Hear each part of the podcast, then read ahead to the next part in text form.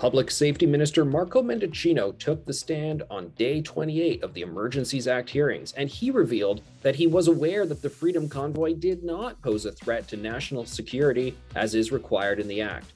Also, convoy lawyer Brendan Miller was ejected from the building by the commissioner first at the Emergencies Act hearings.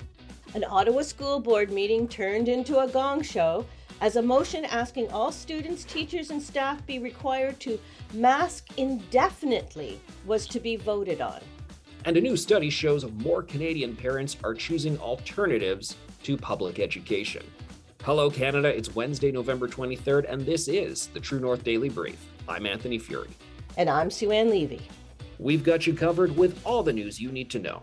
Let's discuss the top stories of the day and the True North exclusives you won't hear anywhere else.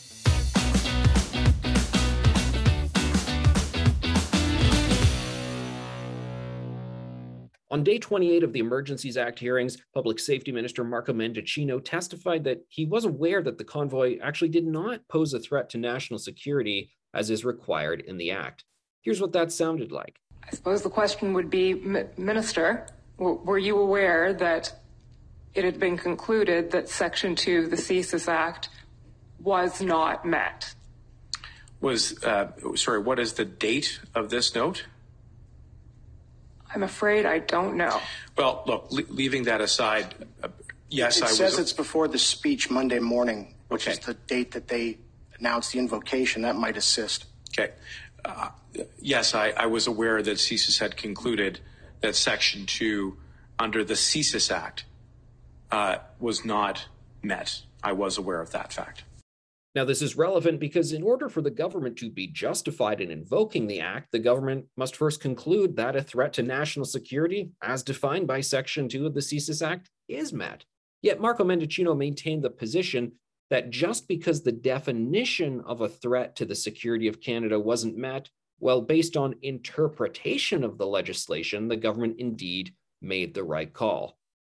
Meanwhile, convoy lawyer Brendan Miller repeatedly clashed with Commissioner Paul Rouleau over his frustration that a decision to unseal previously redacted documents pertaining to Mendicino's testimony had taken too long. And he said it negatively interfered with his ability to cross examine the witness. So as a result, Rouleau ejected Miller from the building before eventually allowing him to return to cross examine Mendicino. Commission counsel has not completed her. I, I understand, presentation. sir, and your counsel's advised you that. Um, No, I know you've directed, I'm you sorry, wanted the I'm sorry, application. I'm speaking. yes, sir.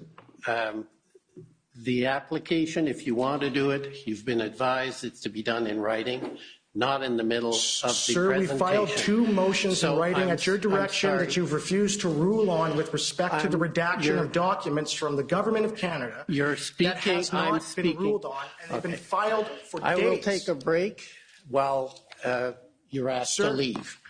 I will return in five minutes if uh, security could deal with the counsel. Sue-Ann, I got to be honest, my head is left spinning a little talking about Mendicino's justification, acknowledging that no, they didn't pose a threat, but oh, wait, I interpreted it in a certain way. So they did pose a threat. I mean, what's going on here? Well, everybody seems to be tripping over themselves to say that no, they didn't pose a threat. I mean, we've seen a succession of witnesses um, from the public service, from the cabinet ministers like Mendicino, tripping over each other to say, well, it wasn't really a threat according to law, but we perceived it to be a threat. A threat, and you know, it stands in my mind. It stands makes me think that a they're trying to protect Justin Trudeau, and b that this decision was made on the fly out of petulance more than anything. Good way to put it, petulance, because I know we also heard that a lot of people in cabinet were just frustrated that this whole situation made them look bad. And okay, fair enough. I guess it did humiliate them or what have you, but does that rise to a national security threat, bringing in the War Measures Act? Well, no, because, you know, as you know, and I know, there have been many protests right across the country, you know, shutting down rail lines, uh, stopping uh, gas lines, pipelines. Um, we've never seen these kind of measures. And I mean, I can only think that is because these people were, you know, perceived conservatives or people who were against liberal ideology, who were against the mask mandates, the vaccine mandates, the extreme measures that didn't have to be put in place. So, you know, I guess that tells you that when you protest something that the government agrees with, you're fine, you can do whatever you want. But when you protest and embarrass the government, well, then strict measures have to be brought in. Pretty sad statement about our country right now, don't you think? Yeah, no kidding. Oh my God, the mask police are back in action, or at least they're trying to be back in action at the Ottawa Carleton District School Board. Led by mask obsessed Ottawa doctor and newly elected trustee Nili Kaplan Myrth, trustees discussed a motion last night at a special emergency board meeting asking that all students, teachers, and staff be required to mask indefinitely. The meeting turned into a yelling match, a yelling match between parents and trustees which resulted in a number of recesses and individuals being ejected by the police. By the police. As chairman, new chairman, and transgendered trustee, the first in Canada, Lyra Evans was unable to manage the meeting. So they called the police. The meeting was eventually adjourned because all of these recesses made them run out the clock, and Kaplan Myrth's motion was put on hold until a next meeting to be determined. Her motion asks that the mask requirements stay in place until Ottawa Public Health deems the flu season over in Ottawa and until the Children's Hospital of Eastern Ontario Pediatric ICU has an occupancy of less than 85% over at least two weeks. We also heard that they're using the, the fact that there were wait times of up to 13 hours at the hospital ER which strikes me as a hospital problem, not a COVID problem. The motion did not pass, so we don't know whether this order will commence or when it'll commence. And the, the trouble with it is that it was determined to be indefinite. In other words, the trustees will decide when they lift the mask order. You know, it's it's crazy. They they talked about the fact that they couldn't really the logistics of putting this in place seemed phenomenal. You know, they talked about, well, can kids wear them on buses? What kind of rules would be put in place, enforcement will be put in place, which is nearly impossible for those who are not wearing masks, whether it be teachers or students. It was just a giant gong show, Anthony, and I'm not sure why they even got involved in this in the first place. It was a huge time waster. I've never seen trustees behave so badly in all my years, or certainly they rivaled the Toronto School Board for bad behavior last night. That really says something, Sue-Ann, because I know you've been watching school board issues for many years in Toronto and across Ontario.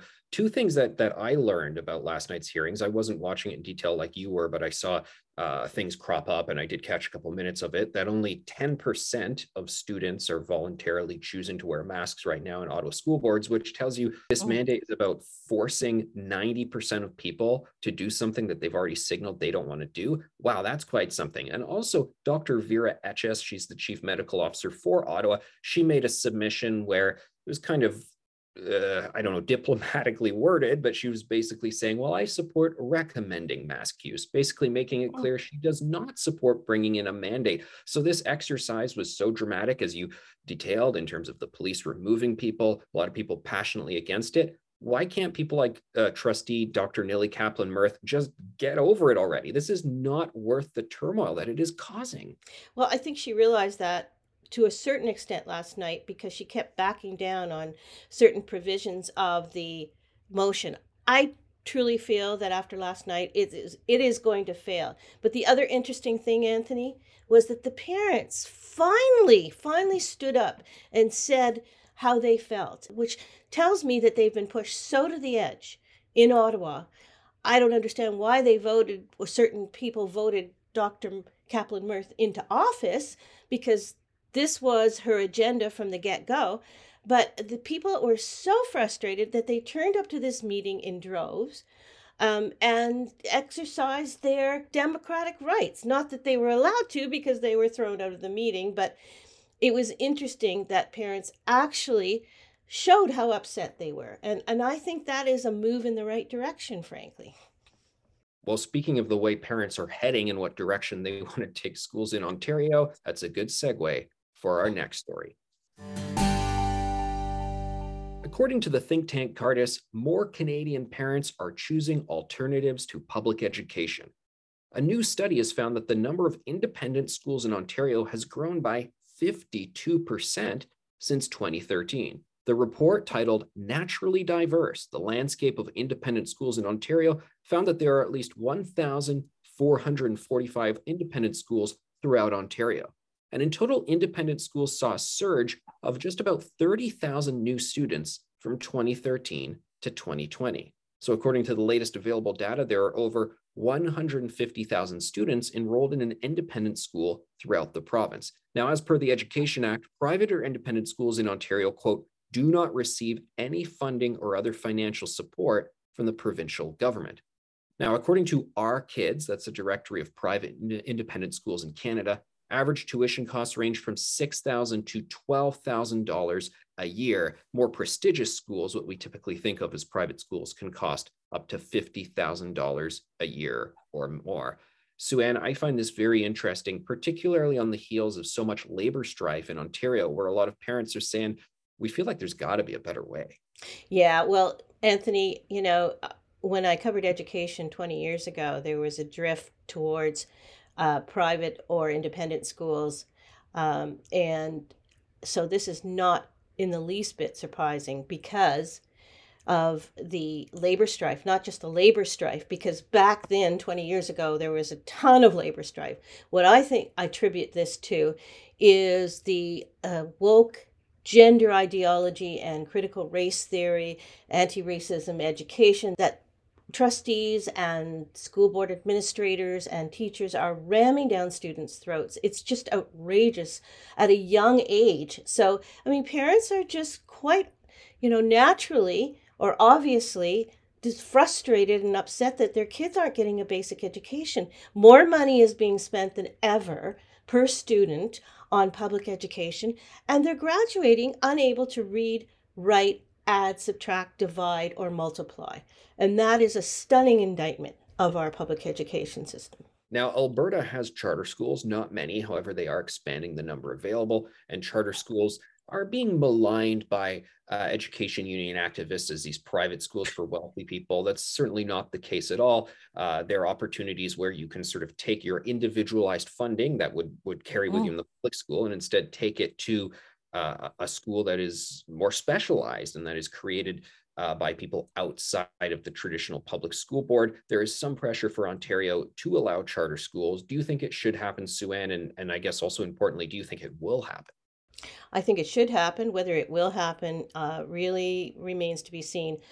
I highly doubt it. I don't mean to sound pessimistic, but the teachers' unions are so powerful in Ontario, and they're the ones who would hold it back because, of course, they would lose control over the schools and over the school boards, which they have now.